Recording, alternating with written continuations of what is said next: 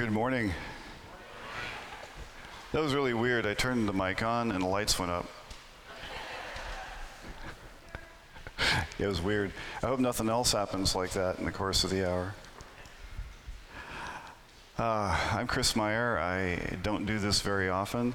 I figure it'll take about a half a page before the butterflies exit the stage and I am left here by myself.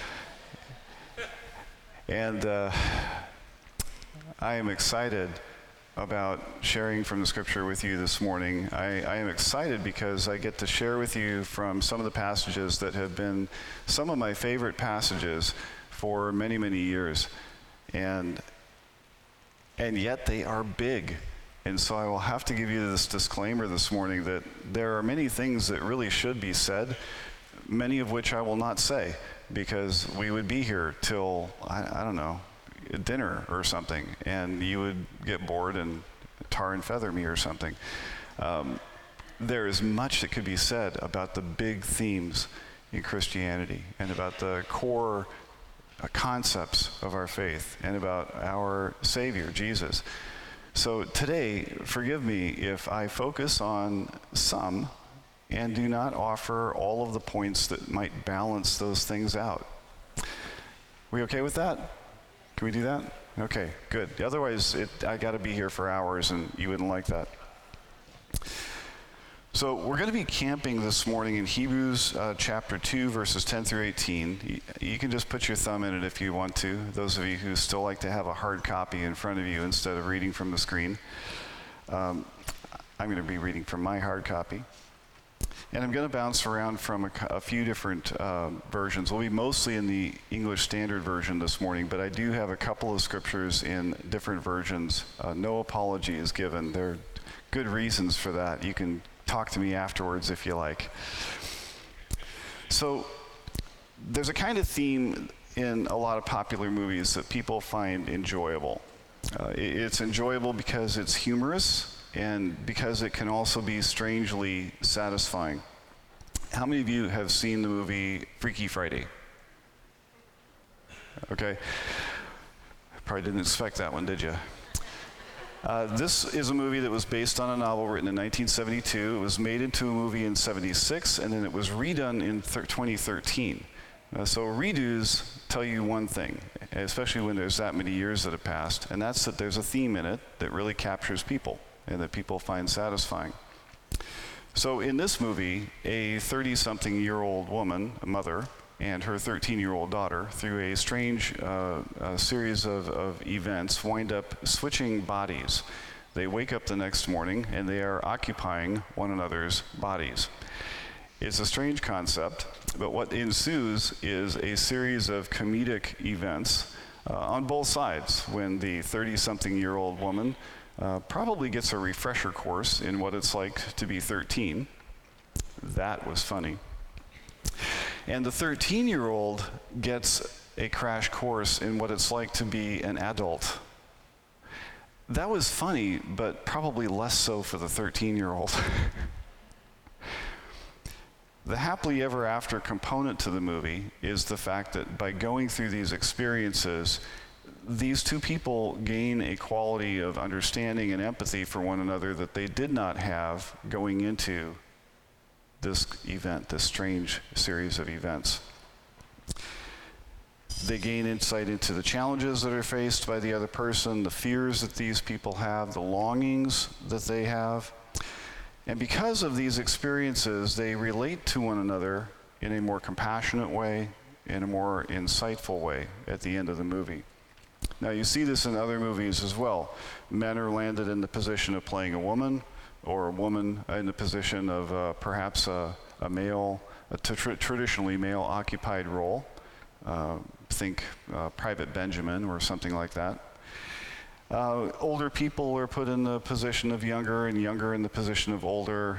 Um, and these reversals we find strangely satisfying, particularly when we occupy the role that some person is being cast into that they previously did not understand. Okay? So if you're a woman and you're watching this guy suddenly cast in the role of a woman, you're going, oh, yeah. Now you get it. you thought this was a piece of cake, right? And now, oh, it's just satisfying, isn't it? Because now we know that they're understanding, and they're understanding not based on some strange concept, but they're understanding based on experience. Now, I had an experience of something very much like this when uh, my first three children, uh, Siri, Laurel, and Ben, were probably in the uh, 6, 8, 10 zone. Annie's mother decided that she wanted to take Annie and Annie's sister on a trip. So they did. They left for 10 days. I told her it would be fine. After all, I had been a fairly involved father. I had a pretty good idea about the nuts and bolts of, of what went on in the household. Surely it was going to be a manageable experience. Yeah, Ken laughs. you knew what was coming. Well, it, it, was manageable, barely. But I have to tell you that after doing all of the cooking and the laundry and the homeschooling and the networking with the nanny and working full time for 10 days, and I slept occasionally, I had a more robust and insightful appreciation for everything that my wife did on a day to day basis. Now, let's be clear. Before the trip, I knew what she did. You could have asked me, it, it's 10:30 in the morning. What do you think Annie's doing right now? I'd say, well, right about now, she's probably struggling with science and trying to move on to English. And she's thinking about lunch but she's also checking the homework of the earlier kid. And, and, oh, yeah, by the way, she's got this preschooler who really needs a lot of attention. And so she's kind of bouncing around between these four or five things. And if you had asked me at any point in the day, what do you think Annie's doing right about now? I, I could have told you. I knew it. I didn't know it. After the trip, let me tell you, I knew it. I knew it differently. So, in short, we, we all know this. This is why these movies are satisfying. We know that there's a difference between knowing something intellectually and experiencing something. And this has a very big effect on our relationships. We know that when someone can relate to us on the basis of having shared our experience, we relate to that person differently. So think about it. When you want advice about how to do something, who do you go to? when I was trying to finish working on our house, I, I sucked up advice from every tradesman I could. If you knew something about doing window trim, I was going to buttonhole you until you begged permission to leave. Because I wanted to know everything you knew about how to put up window trim. But I would not have asked the guy doing the concrete about the window trim. Right? I mean, I, I want somebody who knows based on experience. I watched a, a, movie recently where, uh, on a remote Greek island, a, uh, a member of a family had an acute appendicitis. The only person they could find to do the surgery was a guy who had done a surgery on like a goat or something. And his assistant was looking through a medical book at the time. And so they worked together and managed to save this guy's life. But the mother was a bit apprehensive as you might imagine. Knowing something academically and knowing something experientially is very different. When you have been through an experience and you want encouragement, insight, comfort, support, who do you go to? If you are bulimic, do you go to um, I don't know, somebody who doesn't know anything about eating disorders? If you are depressed and suicidal, are you going to pick out the sunshiny person in your home group? I'm betting not. And uh, for, for good reason, right? You're going to seek out somebody who's been through what you've been through. They've come out the other side. They know what it's like. Why am I spending all of this time uh, on this this morning. Turns out that this, this thing about understanding by experience versus understanding with knowledge is really important in our relationship with God. And that's where we want to camp this morning. This morning, we're going to be looking at one of the most central and important doctrines in the Christian faith. We're going to be examining the incarnation, the humanity of Jesus, and what this means for us. After today, you'll be able to say to your friends that you saw Christmas stuff on display in church, and it's only August. Because this is what Christmas is all about. Let's pray. Father, before we get into your word this morning, uh, we ask for you, by your Holy Spirit, to open our eyes and our hearts, open our minds. Help us to look carefully at your scripture and to have uh, clear thinking about it.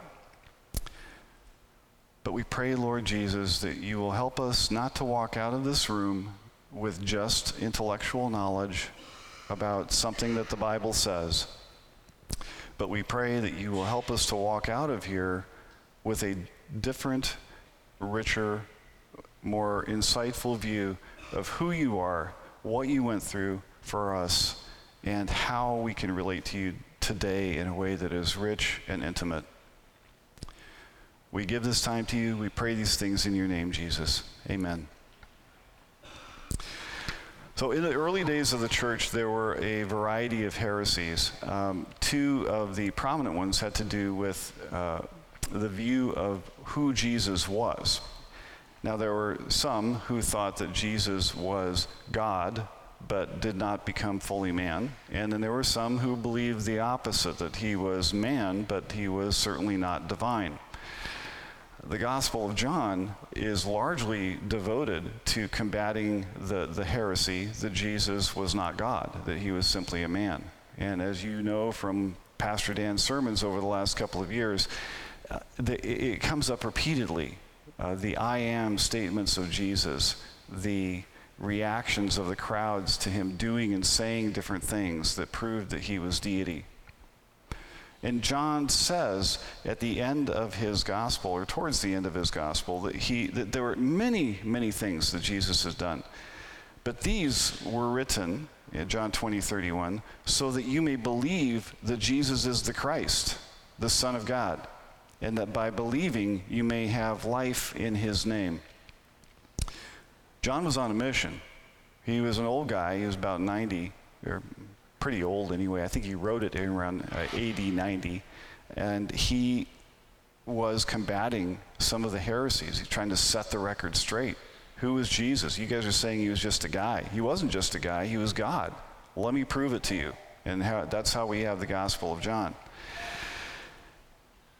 Today, we're going to be looking at some scripture that will address the other heresy, which is that he was uh, God, but he did not become fully man. Now, this, this heresy is a little bit weird and, and hard to uh, capture in a few sentences, and I, I didn't want to sidetrack into it this morning, even though it was sort of tempting. But there's a whole five o'clock thing. I don't want to be here until five o'clock. So we're skipping Gnosticism for those of you who are, are interested in following up on that later. But part of the, what they believed was that matter, you know, flesh and blood included in that, was essentially evil. So if Jesus is truly God, he cannot become flesh and blood. He can't be matter because matter is evil and God is not evil, so he must not have actually become a man. Well, this was another one of the prominent heresies that was floating around at the time. And oh man, we have some great stuff in the book of Hebrews to look at that addresses this heresy very directly. Now, we're going to be primarily in the book of Hebrews, but we are going to bounce around a little bit. And like I said at the beginning, there's a ton of stuff that I could have included but didn't. So this is, you have to really think of this as an overview today. Let's turn our attention to Hebrews chapter 2, verses 10 through 18. Gavin, you rock. we had a, a, late, a late morning substitution, and, uh, and it's working. Hebrews chapter 2, verses 10 through 18. For it was fitting that he, for whom and by whom all things exist, in bringing many sons to glory, should make the founder of their salvation perfect through suffering. For he who sanctifies and those who are sanctified all have one source. That is why he is not ashamed to call them, us, brothers, saying, I will tell of your name to my brothers. In the midst of the congregation, I will sing your praise. And again, I will put my trust in him. And again, behold, I and the children that God has given me. Since therefore the children share in flesh and blood, he himself likewise partook of the same things, that through death he might destroy the one who has the power of death, that is, the devil, and deliver all those who through fear of death were subject to lifelong slavery. For surely it is not the angels that he helps, but he helps the offspring of Abraham. Therefore, he had to be made like his brothers in every respect, so that he might become a merciful and faithful high priest in the service of God to make propitiation for the sins of the people. For because he himself has suffered when tempted, he is able to help those who are being tempted. And we could just spend the rest of the sermon meditating on that instead of listening to me, and, uh, and it would be time well spent. What a great passage. Since the children share in flesh and blood, he himself likewise partook of the same things flesh and blood, human nature. Jesus partook of these things, he took on our nature. Now, how is this possible?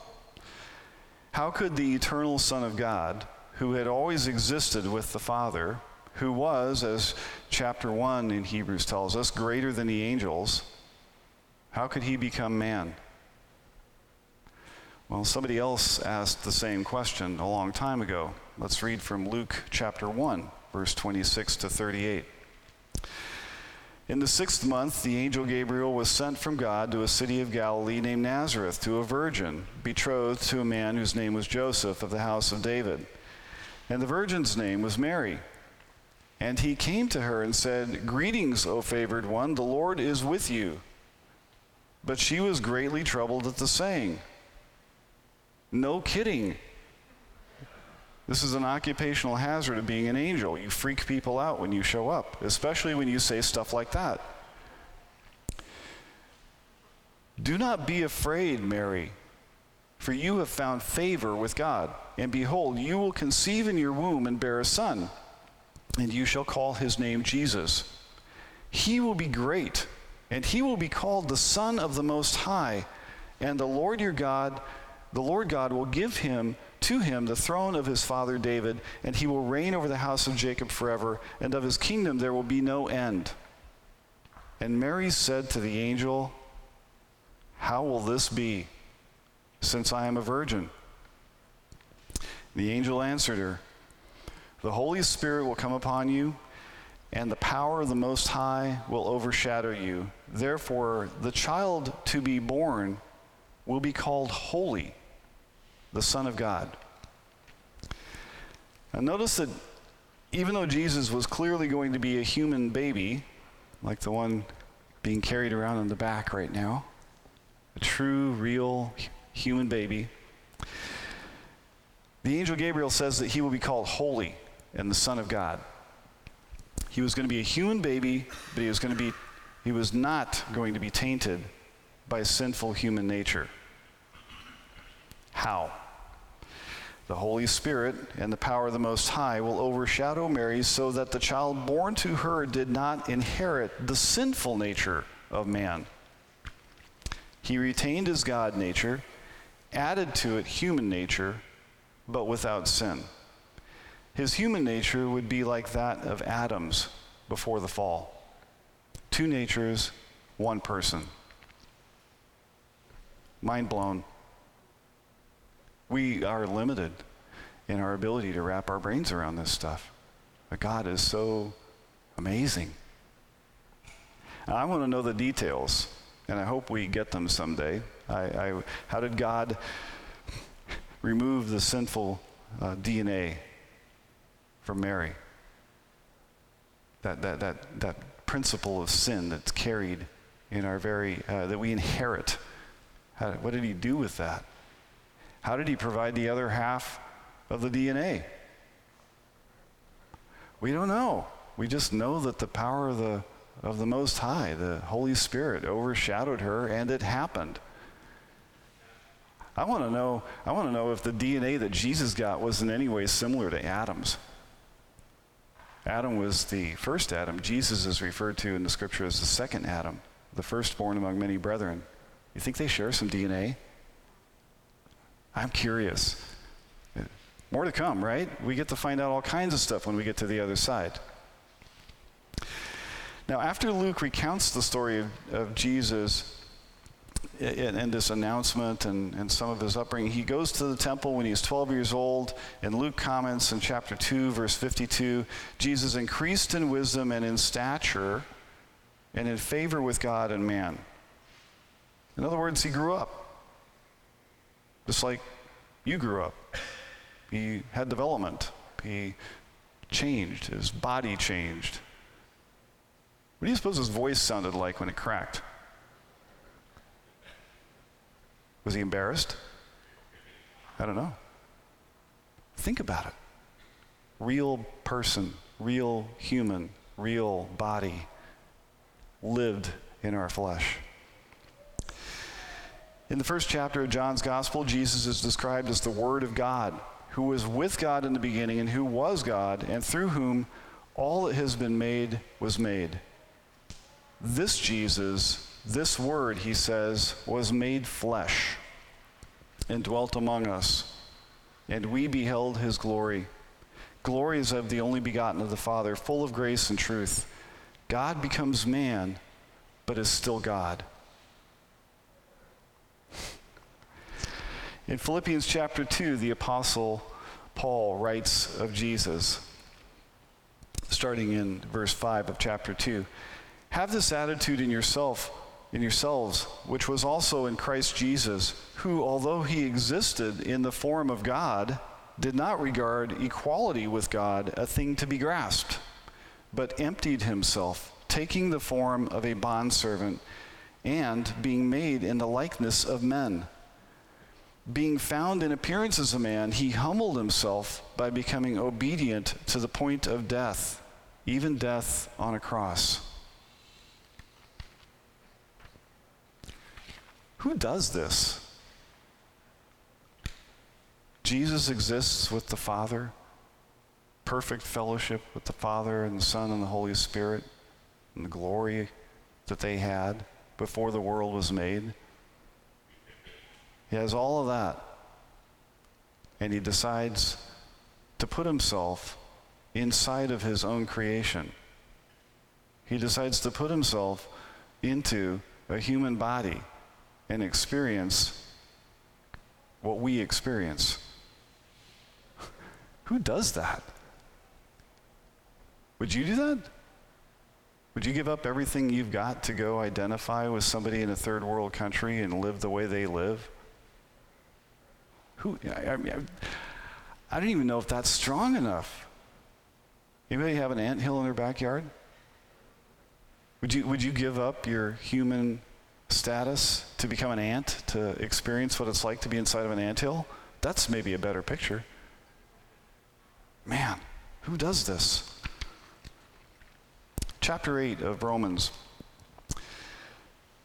starting in verse 1 There is therefore now no condemnation to those who are in Christ Jesus, who do not walk according to the flesh, but according to the Spirit. For the law of the Spirit of life in Christ Jesus has made me free from the law of sin and death. For what the law could not do, in that it was weak through the flesh, our flesh, God did by sending his own Son in the likeness of sinful flesh not in sinful flesh, but in the likeness of sinful flesh, on account of sin.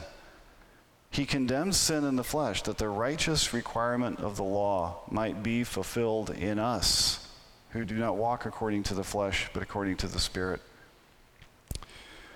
So God sends his son, Jesus, his own son,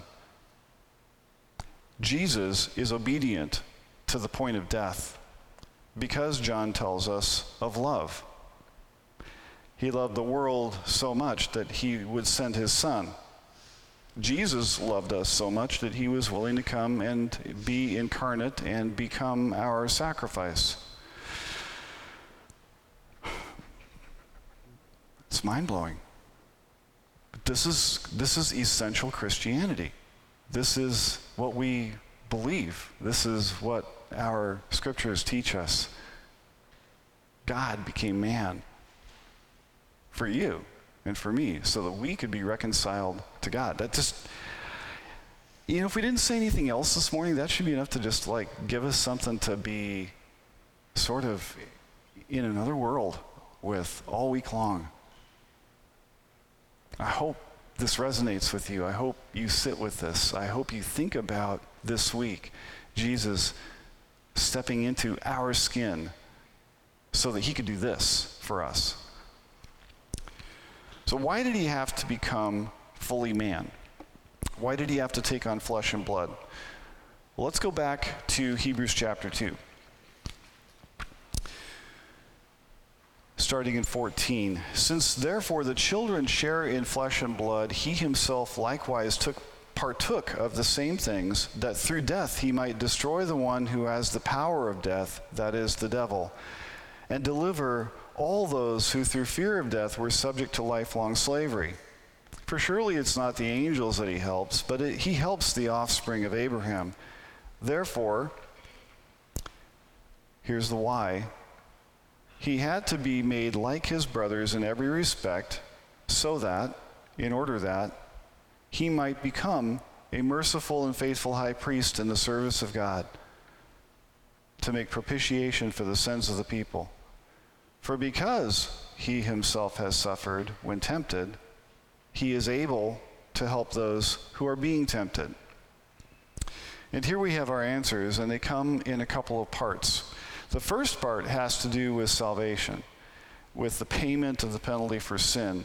And here it is spelled out very clearly. The reason he took on flesh and blood was that it was the only way he could die. And dying was the only way that he could defeat the devil. And defeating the devil was the only way to take away the power of death. And taking away the power of death was the only way to deliver all of us. But why did he actually have to die in order to pull that off? Well, this gets back to what the scripture teaches about sin. We'll talk about this more next week when we consider Jesus in the role of the high priest. And if you thought I had to leave out a lot today, wait till next week. I'm going to leave out even more. Jesus is our great high priest. Romans says that the wages of sin is death. And elsewhere in Hebrews, it says that without the shedding of blood, there is no remission of sins. Next week, we're going to take a little bit of a look at, a very brief look at the sacrificial system and the priesthood of Jesus and the symbolism that, that the, this old system embodied and why Jesus is a better sacrifice, a more perfect sacrifice, and a better high priest, and the arbiter of a better covenant. Going to get there next week. That's your preview of coming attractions. Death is the wages of sin. In order to pay the debt, Jesus had to die. In order to die, he had to become human. Is that all linking up? Okay, good. In Hebrews chapter 2, verse 9, it says, But we see him who for a little while was made lower than the angels, namely Jesus, crowned with glory and honor because of the suffering of death, so that by the grace of God he might taste death for everyone. Jesus tasted the death that you and I deserved.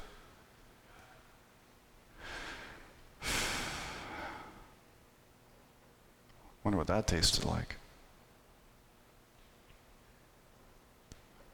We're not going to know because there's so much about this that transcends our ability because we're just people.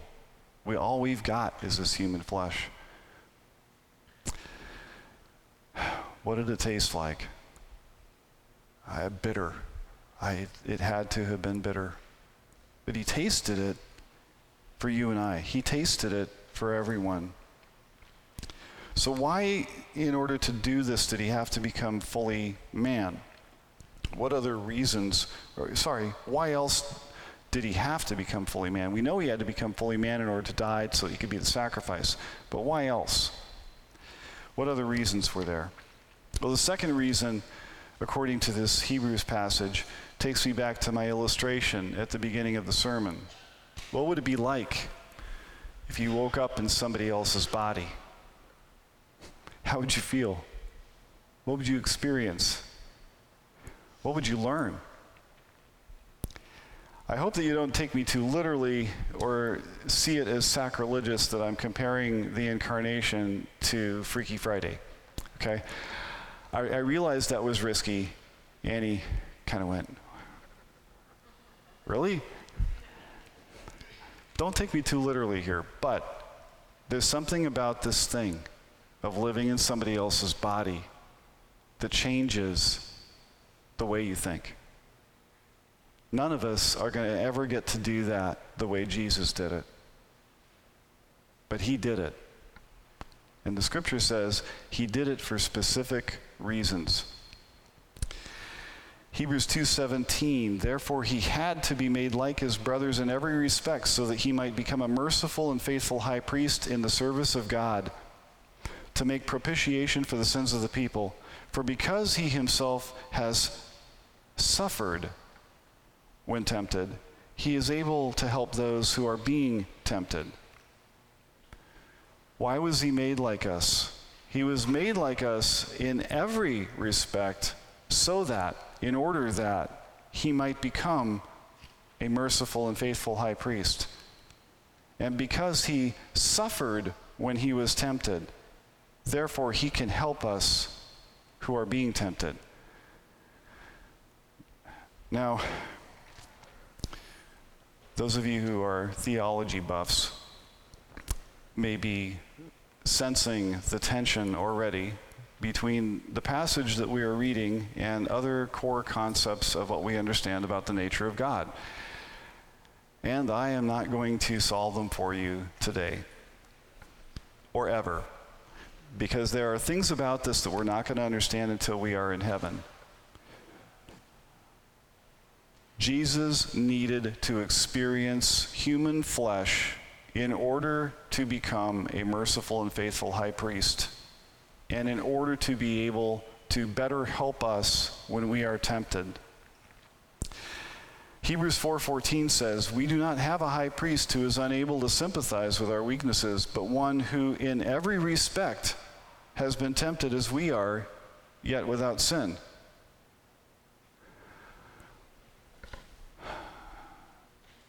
Just for a moment, in the quietness of your own mind, I want you to think about the temptations you have faced in the last month. Don't sit there too long, you might get ill. It's not pretty, is it? Every respect, tempted in every respect. That's a staggering thought. Jesus had to become man in order to experience this. Not just know it, like how I could have told you about Annie's daily routine, but experience it. He had to experience it, the scripture says.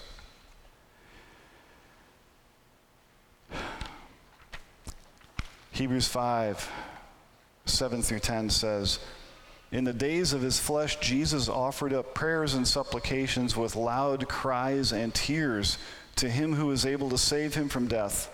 And he was heard because of his reverence. Although he was a son, he learned obedience through what he suffered. And being made perfect, he became the source of eternal salvation to all who obey him. Being designated by God a high priest after the order of Melchizedek. Have you thought much about Jesus' experience of being human? We know from the scriptures he experienced a range of emotions just like us. We know he grew up just like us. He knew fatigue. He knew frustration. He knew hunger and thirst. On the other hand, he also knew what it was to be full and satisfied. He likely bashed his thumb while learning carpentry from his father. I saw a few grimaces there. Y'all know what that's like. He grew up in a village around his own family and other families. Doubtless, he went to weddings and funerals. He went to the synagogue.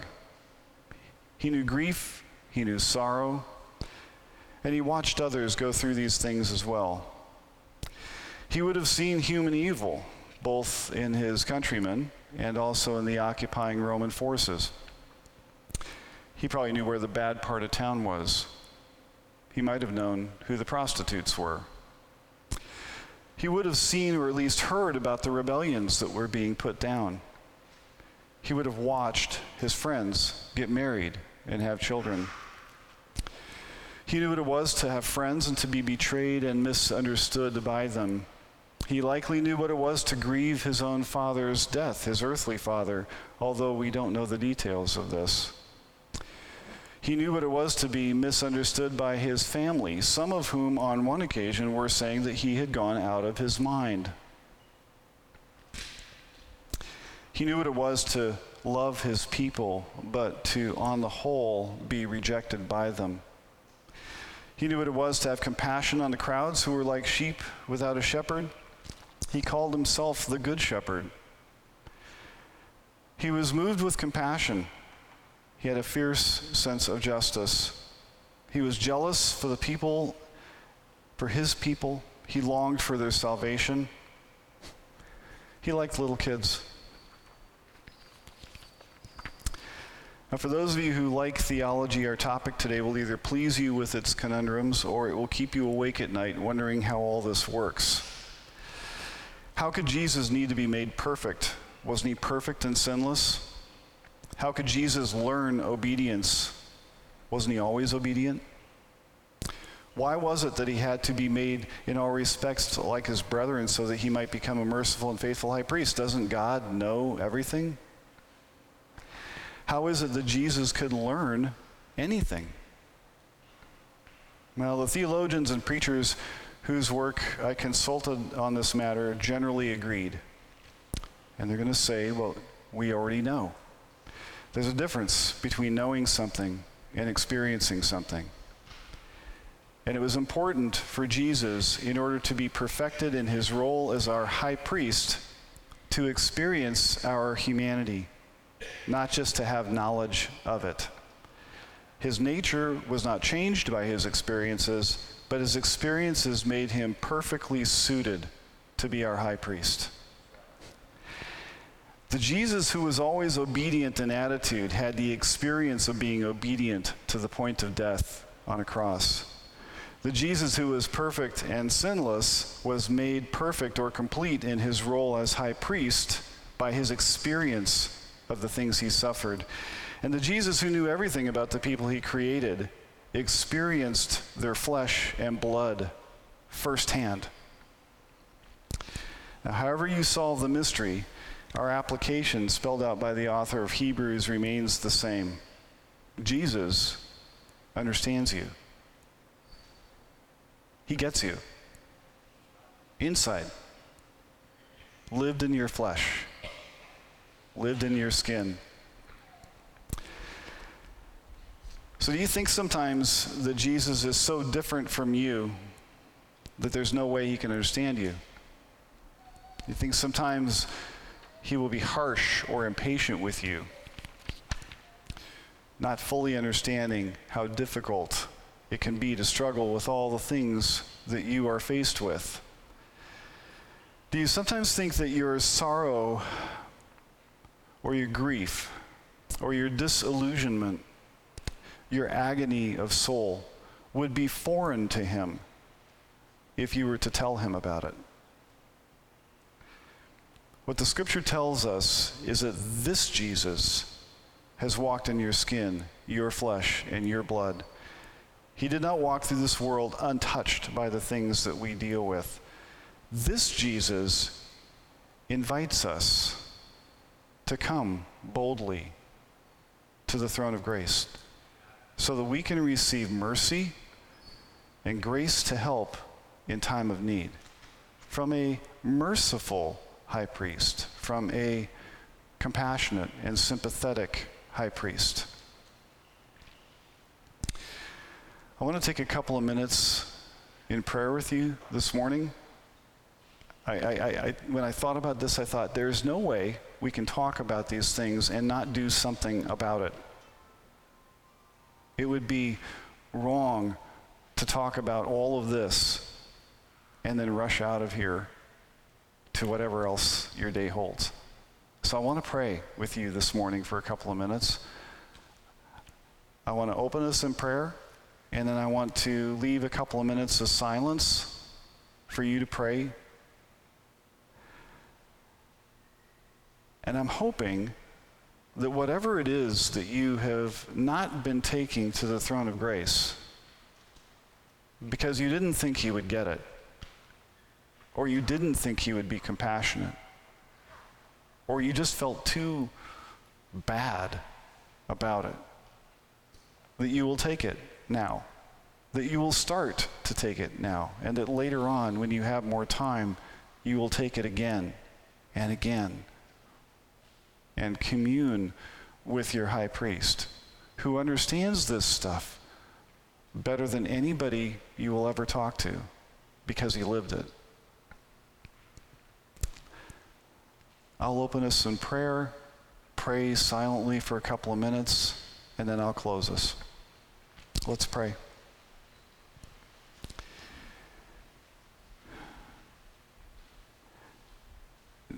Jesus, I don't know that there's anything I can think of that makes me more grateful than thinking about these two things that you have delivered us from death. You have delivered us from the power of death and reconciled us to God. And secondly, that you lived in our skin and you know our experiences firsthand. And you say, Come. I understand you. Come. You're not going to shock me. Come. And so we come, Jesus, this morning, uh, each of us with our lives and our hearts, we come to you. Thank you that you invite us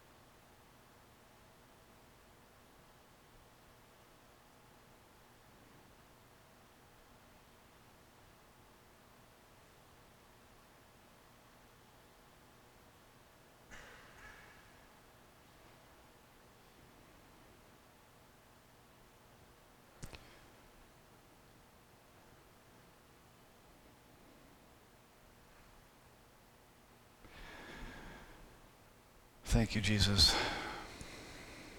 Thank you so much for your, your great love for us. Thank you, Father, for sending your Son. Thank you, Holy Spirit, for your comfort, your indwelling.